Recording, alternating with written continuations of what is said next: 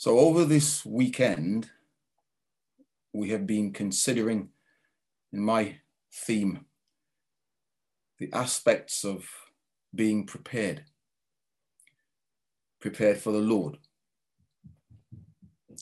There is a very important aspect in our preparation, and it's all to do with trial and pressure. That is a significant part of our preparation as we walk toward the kingdom. I do not know your circumstances. I have no idea what the past few months has brought into your life or the past year.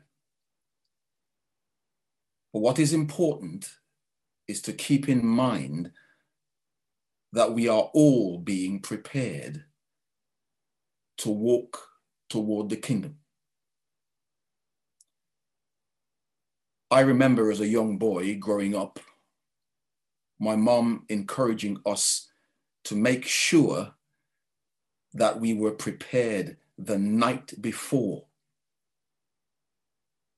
And so we would get our shoes ready, our bags packed, our clothes well and truly in order.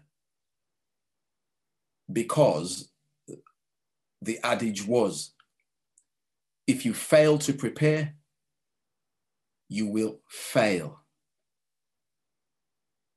And so, with that in mind, and those thoughts, when myself and Sister Allison visited the Caribbean and we met brothers and sisters in that same situation who prepared the night before. I remember visiting a dear sister's home, Sister Elsita Edwards, and I remember vividly, even now, how she would iron those shirts and hang them up, beautifully pressed, beautifully starched, ironed the night before. Because she said, current might go by the morning. And so you learn that what your parents teach you is a universal thing. Acts chapter 13, then, in light of our opening remarks about preparation, about asking God to take control, about being prepared for the pressures of life. Now, there were in the church that was at Antioch certain prophets and teachers as Barnabas and Simeon, that was called Niger, and Lucius of Cyrene and Manaen, which had been brought up with Herod the Tetrarch and Saul. As they ministered to the Lord and fasted, the Holy Spirit said, Separate me, Barnabas and Saul, for the work whereunto I have called them. Here then is Paul's first missionary journey. Notice how the verse says in verse 2 God would had called them, both Paul and Barnabas, called to do the work.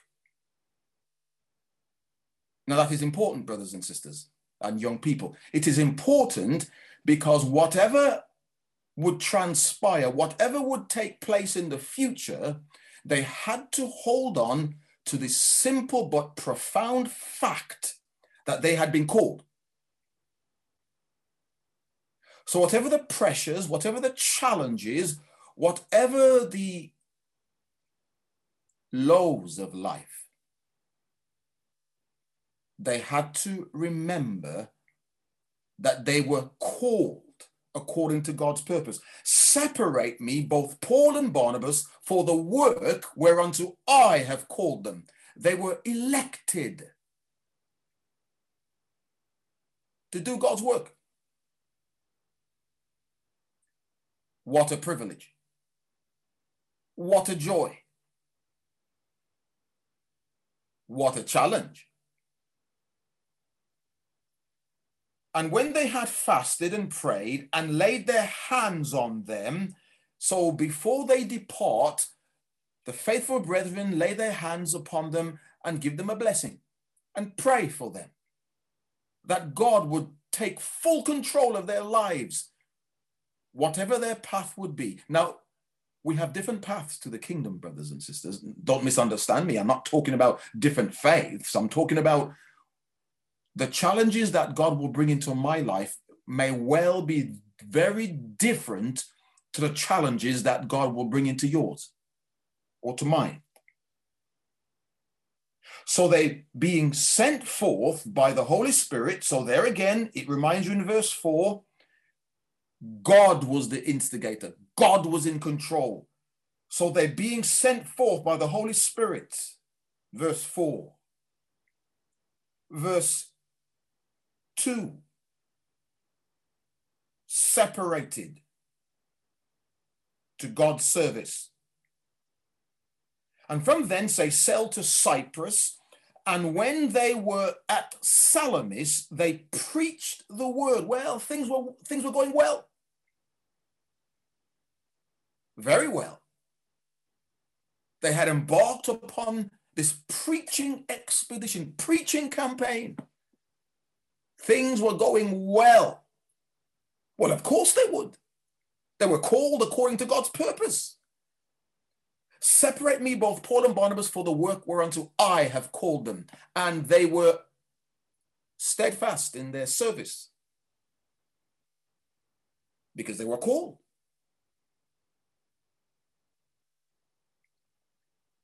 And so they head on to the synagogue, verse 5. And they had also John to their minister, a faithful brother. That's important too, isn't it, brothers and sisters? They had good company. A brother they could trust in and rely on. And when they had gone through the isle unto Paphos, they found a certain sorcerer, a false prophet, a Jew whose name was Bar Jesus. Now, this is interesting. Why Bar Jesus? Well, you might know that the word bar means son. And that's so typical, isn't it, of, of error, of falsehood. He calls himself Bar Jesus, son of Jesus.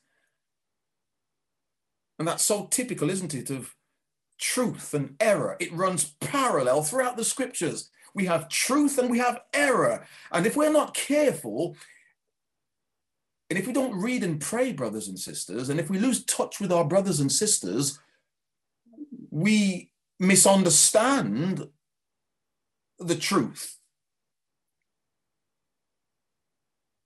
Because error at times can look very similar and rather attractive. And that's how the world will put it across to us. Bar Jesus, the falsehood, the lie, wrapping itself up to purport itself to be truth, when in effect it is not so. And for the discerning brother or sister,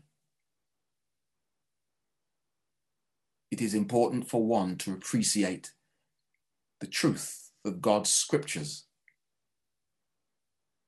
and refute the error. Son of Jesus, which was with the deputy of the country, Sergius Paulus, a prudent man, who called for Barnabas and Saul and desired to hear the word of God. Well, it gets it's getting better and better. Here, this Sergius Paulus, a prudent man, a, an important man, a man of great influence in that area, desires that they would come to his home. When my myself and sister Alison spent little over six months in Antigua, we actually were invited to the home of uh, Sir Vivian Richards, and we sat and we uh, chatted to his father and to his, uh, uh, his mother, uh, and also to his wife. Unfortunately, Sir Vivian wasn't there. But suffice to say, it was a very interesting conversation about the truth. And so things were going well, weren't they? Well, of course they would. They were called according to God's purpose, weren't they? Then, verse 8, but Elymas the sorcerer, notice how the, the text changes his name back from Bar Jesus to Elymas the sorcerer. Now the verses are beginning to unpick the character of this man. So you know as the reader, he is not the son of Jesus, he is Elymas the sorcerer. This man who wanted to put out that he was some important thing. It was a facade, a veneer an outward show. And the verse highlights him for what he really is, brothers and sisters. Elymas the sorcerer, for so his name by interpretation, withstood them, seeking to turn away the deputy from the faith. Ah, here now is opposition. We must expect it when we preach the truth. Here then was Elymas the sorcerer aka Bar Jesus, subverting the mind of Sergius Paulus, who wanted to know the truth. Then Saul, who also is called Paul, notice that? Did you notice that? Saul, Paul, Bar Jesus, Elymas the sorcerer. It's reminding you that this is truth and error running in parallel again. And look what Paul says, verse 9. Then Paul, filled with the Holy Spirit, set his eyes on him and said, O full of all subtlety and all mischief, thou child of the devil, thou enemy of all righteousness, wilt thou not cease to pervert the right ways of the Lord? Subtlety, mischief, child of the devil, enemy of, of all righteousness. You are perverting the truth. And now behold, the hand of the Lord is upon thee and thou shalt be blind, not seeing the sun for a season. And immediately there fell on him a mist and a darkness, and he went about seeking some to lead him by the hand. Now, good Bible study, brothers and sisters, is to ask ourselves the question where have we heard this before? I bring you again, please, to verse 10 and verse 11. This actually was the very first miracle that the Apostle Paul would do. The first one. Very first. You will recall that when the Apostle Paul in Acts chapter 9, chapter 8, on the road to Damascus, remember, he was opposing the truth. He was, verse 10, full of all subtlety and mischief, a child of the devil, an enemy of all righteousness. He was the one who would pervert the right ways of the Lord. Saul, Saul, why persecutest thou me? Who art thou, Lord? I am Jesus, whom thou persecutest. And then he's made blind for a time. He is made blind in order that he might see. Acts 9, verse 3. We won't go there. But they led Paul by the hand and brought him into the into Damascus, Acts 9, and in that chapter that there. And so the Apostle Paul sees in this man himself. And so he meets the same punishment upon this man because he sees himself. The Apostle Paul was made blind in order that he might see. And we too, brothers and sisters, we look at ourselves and we recognize that by the grace of God, we go forward.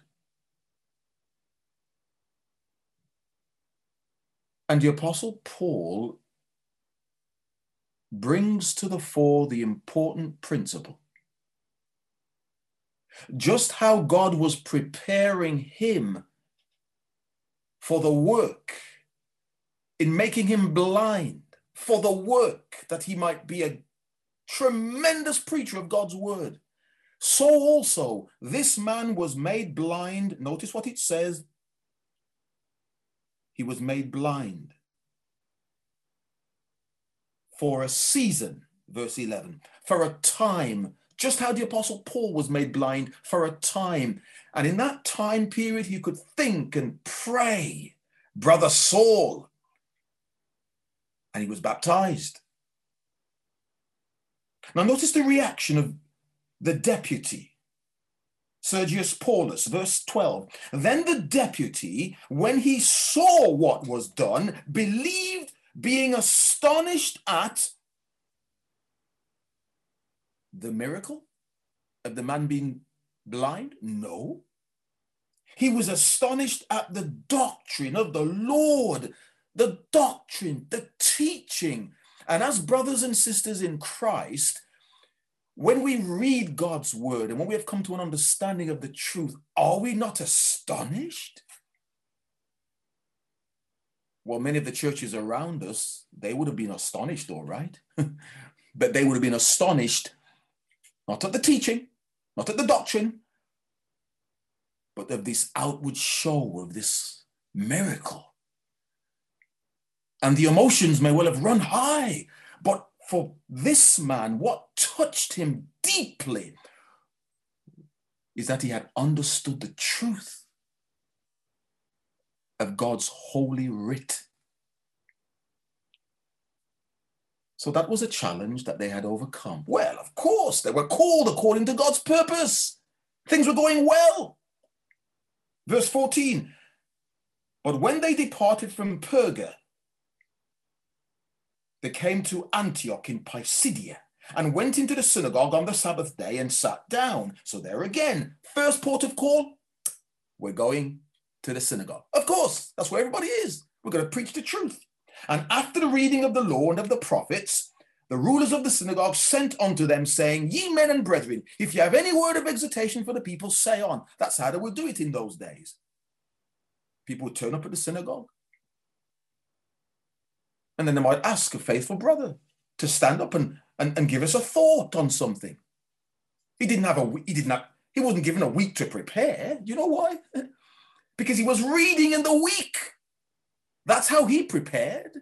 He, he didn't he wouldn't didn't expect to be asked. He didn't spend all week burying himself away in his study, not seeing wife or children or family or anybody. It was because it was part of his life. Ye men and brethren, if you have any words of exhortation for the people, say on. I wonder, brother, if you would take up the call if Brother Kitson's computer suddenly died. Then Paul stood up and beckoning with his hand said, Men of Israel, and ye that fear God, give audience. And he gives an incredible exhortation. He talks about their history. He talks about verse 3 Jesus raised up by Jesus, the resurrection. Verse 34, he talks about the sure mercies of David. And we as Christians, we understand the promises, don't we? Genesis, the, the, the, the Edenic promises, the Davidic promises, 2 Samuel 7, the Abrahamic promises in Genesis chapter 12, and so on and so forth. We understand the promises. And he gives them a wonderful masterclass about their history and the truth. Verse 38 Be it known unto you, therefore, brethren, men and brethren, that through this man is preached unto you the forgiveness of sins, and by him all that believe are justified from all things from which ye could not be justified by the law of Moses. Beware therefore. Behold ye despisers. Verse 42 and when the Jews were gone out of the synagogue, the Gentiles besought that these words might be preached to them the next Sabbath. The Gentiles had never heard this before. You mean we as Gentiles can be grafted in? We can be brought in into the very covenants of promise? Yes, of course. They had never heard this before. verse 44. But the next Sabbath came almost the whole city together to hear the word of God. Well, of course, they were called according to God's purpose. Things were going well. But but when the Jews saw the multitudes, they were filled with envy. Notice that? The Jews seeing the Gentiles coming in, filled with envy and spake against those things which were spoken by Paul, contradicting and blaspheming. But Paul waxed bold. End of verse 46. We turn to the Gentiles. And when the Gentiles heard this, they were glad and glorified the word of the Lord. And as many as were ordained to eternal life believed. It, it's getting better and better, brothers and sisters. Well, of course it would. They were called according to God's purpose, weren't they? But have you ever had one of those sort of days, brothers and sisters? Things are going just right. All is well with my soul. And then we have one of those, ah, but days. But the Jews stirred up the devout and honorable women and the chief men of the city and raised persecution against Paul and Barnabas and expelled them out of their coast. Get out. Paul shows them to be a leprous house but they shook off the dust of their feet against them and came unto Iconium. So they go from Antioch, where the people raise persecution against them, and go over to Iconium, verse 51. From Antioch to Iconium. Chapter 14, verse 1. And it came to pass in Iconium that they went both together, where, of course, into the synagogue. of the Jews. And there's a great multitude, both of the Jews and also of the Greeks, and they believed. But remember, we are called according to God's purpose. But the unbelieving Jews, here comes envy again, stirred up the Gentiles and made their minds evil affected against their brethren. Long time, therefore, abode they, speaking boldly. Now, I don't know your circumstance or situation, brothers and sisters, young people.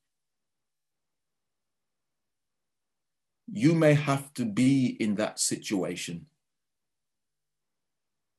long time. Loneliness, fear, worry, what might become of the children or the grandchildren, failing of health. You may have to abide in that long time. But remember, you have been called according to God's purpose. But the multitude of the city was divided, and part held with the Jews and part with the apostles. And when they were an, an assault made both of the Gentiles and also of the Jews with rulers to use them despitefully and to stone them, they were aware of it and fled unto Lystra and to Derbe, cities of Lycaonia. Lycaonia, wolf country. That's what it means. Lycaonia, wolf country. And unto the region that lieth round about. From Antioch, the people gathered, raised persecution against them. To Iconium, the people gathered together to stone them. And they were aware of it, verse 5, and fled. Verse 7 and they preached the gospel. And even in the midst of that pressure, brothers and sisters, they were preaching God's word. Verse 7 because the driving force, the motivating factor was that they had always to remember they were called according to God's purpose. In our lives, brothers and sisters, we are called to walk through the valley, the valley of life. Sometimes in our lives, there are the lows and the highs, the peaks and the troughs, the hills and the valleys. And our lives usually will go like that. It's nice to be on the mountaintops, isn't it? On a clear day, you can see for miles. Even though in Guyana, they tell me it's as flat as a pancake. You can see for miles on a hill, on a mountaintop. But you see the rich growth will always be in the valleys. David reminds us of that. Yea, though I walk through the valley of the shadow of death, I will fear no evil, for thou art with me, thy rod and thy staff, they comfort me.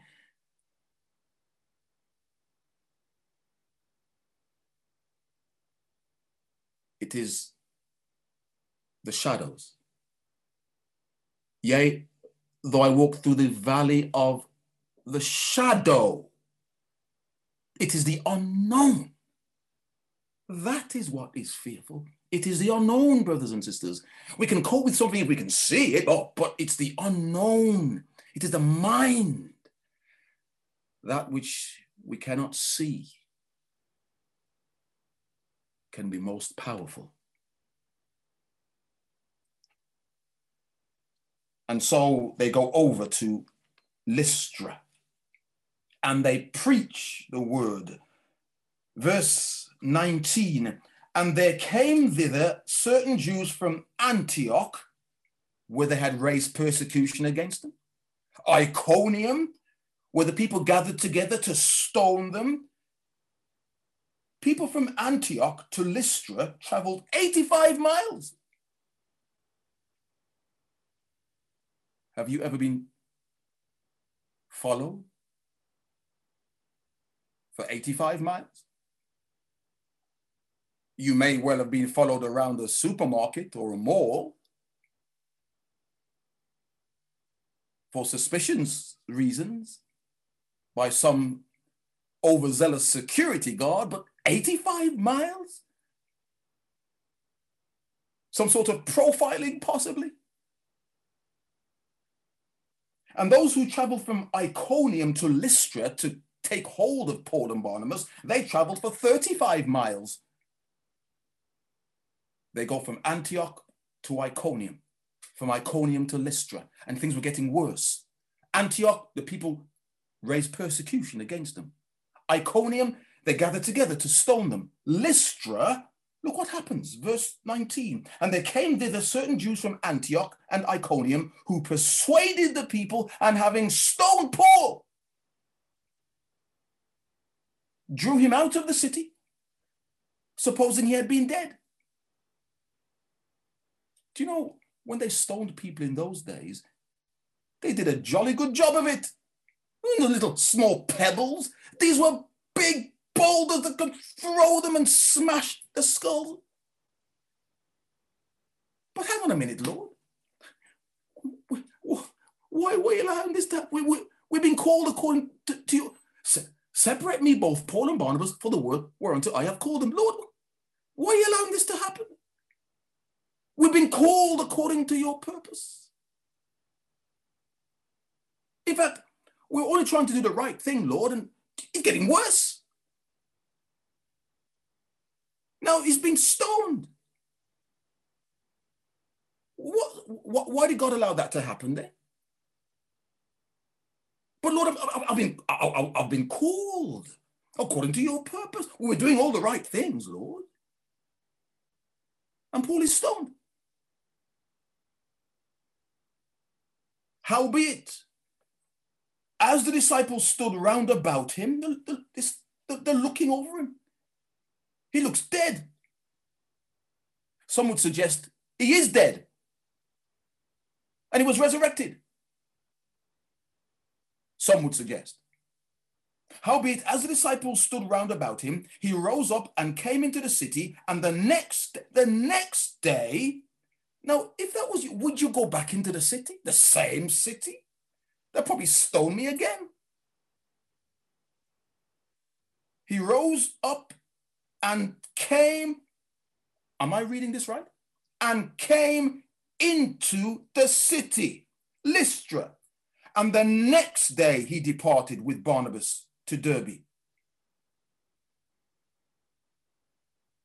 What is this showing us here, brothers and sisters? Keep a marker there and come across, please, to Paul's second letter to the Corinthians. 10 Corinthians and chapter 4.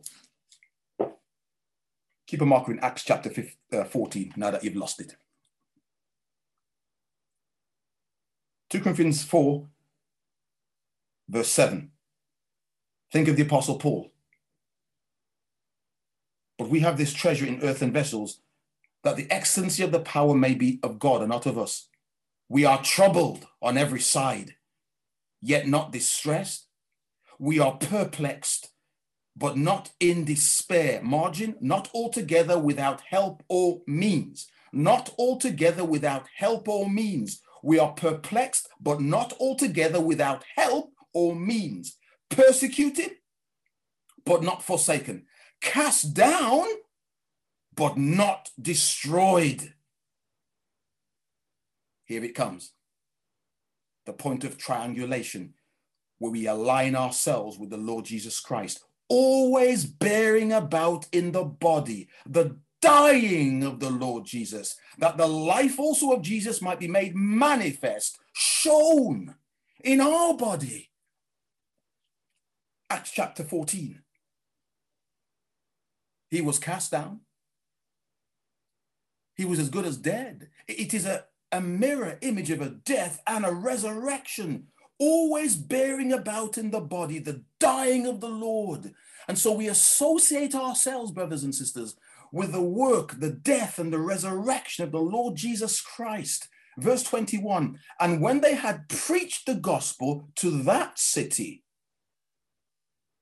and had taught many, they returned again what? To Lystra, where he was stoned.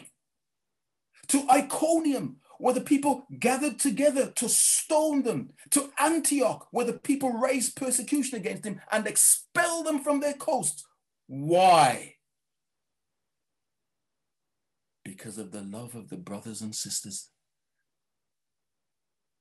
That through his trial and through his companion's trial, there were baptisms. And he wanted to go back to see them. Confirming the souls of the disciples and exhorting them to continue in the faith. Why? Well, of course, because we're being called according to God's purpose. And that we must, through much tribulation, you know what tribulation then means? It's the word pressure. That we must, through much pressure, enter into the kingdom of God. That, brothers and sisters, is for us also. Whatever the trials, whatever the challenges, whatever the pressure, and it finds place in the supreme work of the Lord Jesus Christ, who gave himself to the uttermost for you and I. And how thankful we are that he went through and did his Father's will. That we again might align ourselves to him. That we might remind ourselves this morning that we have been called according to God's purpose. That we might be fully persuaded and fully acknowledge and be so marveled at his, at his doctrine, at his teaching. And when the dark days come, for come they will in the lives of all God's children. It will come at different times in our lives. When we are young, when we are old. But we must remember to align ourselves to the Master. We might be cast down, but not destroyed, not forsaken. And all this is in preparation in the fullness of the dispensation of time that God will gather together all his children. Sister, whatever troubles your heart, hold on. Don't let go.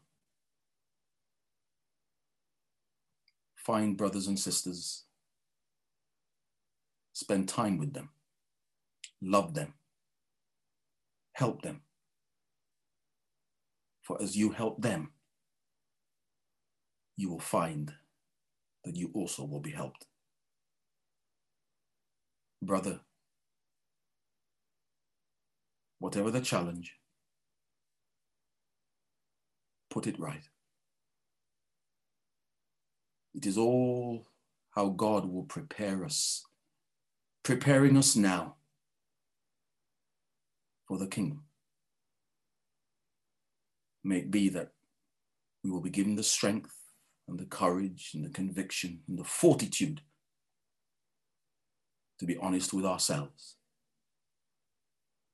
and that we might be gathered in to his everlasting kingdom of which he has prepared for us. Amen.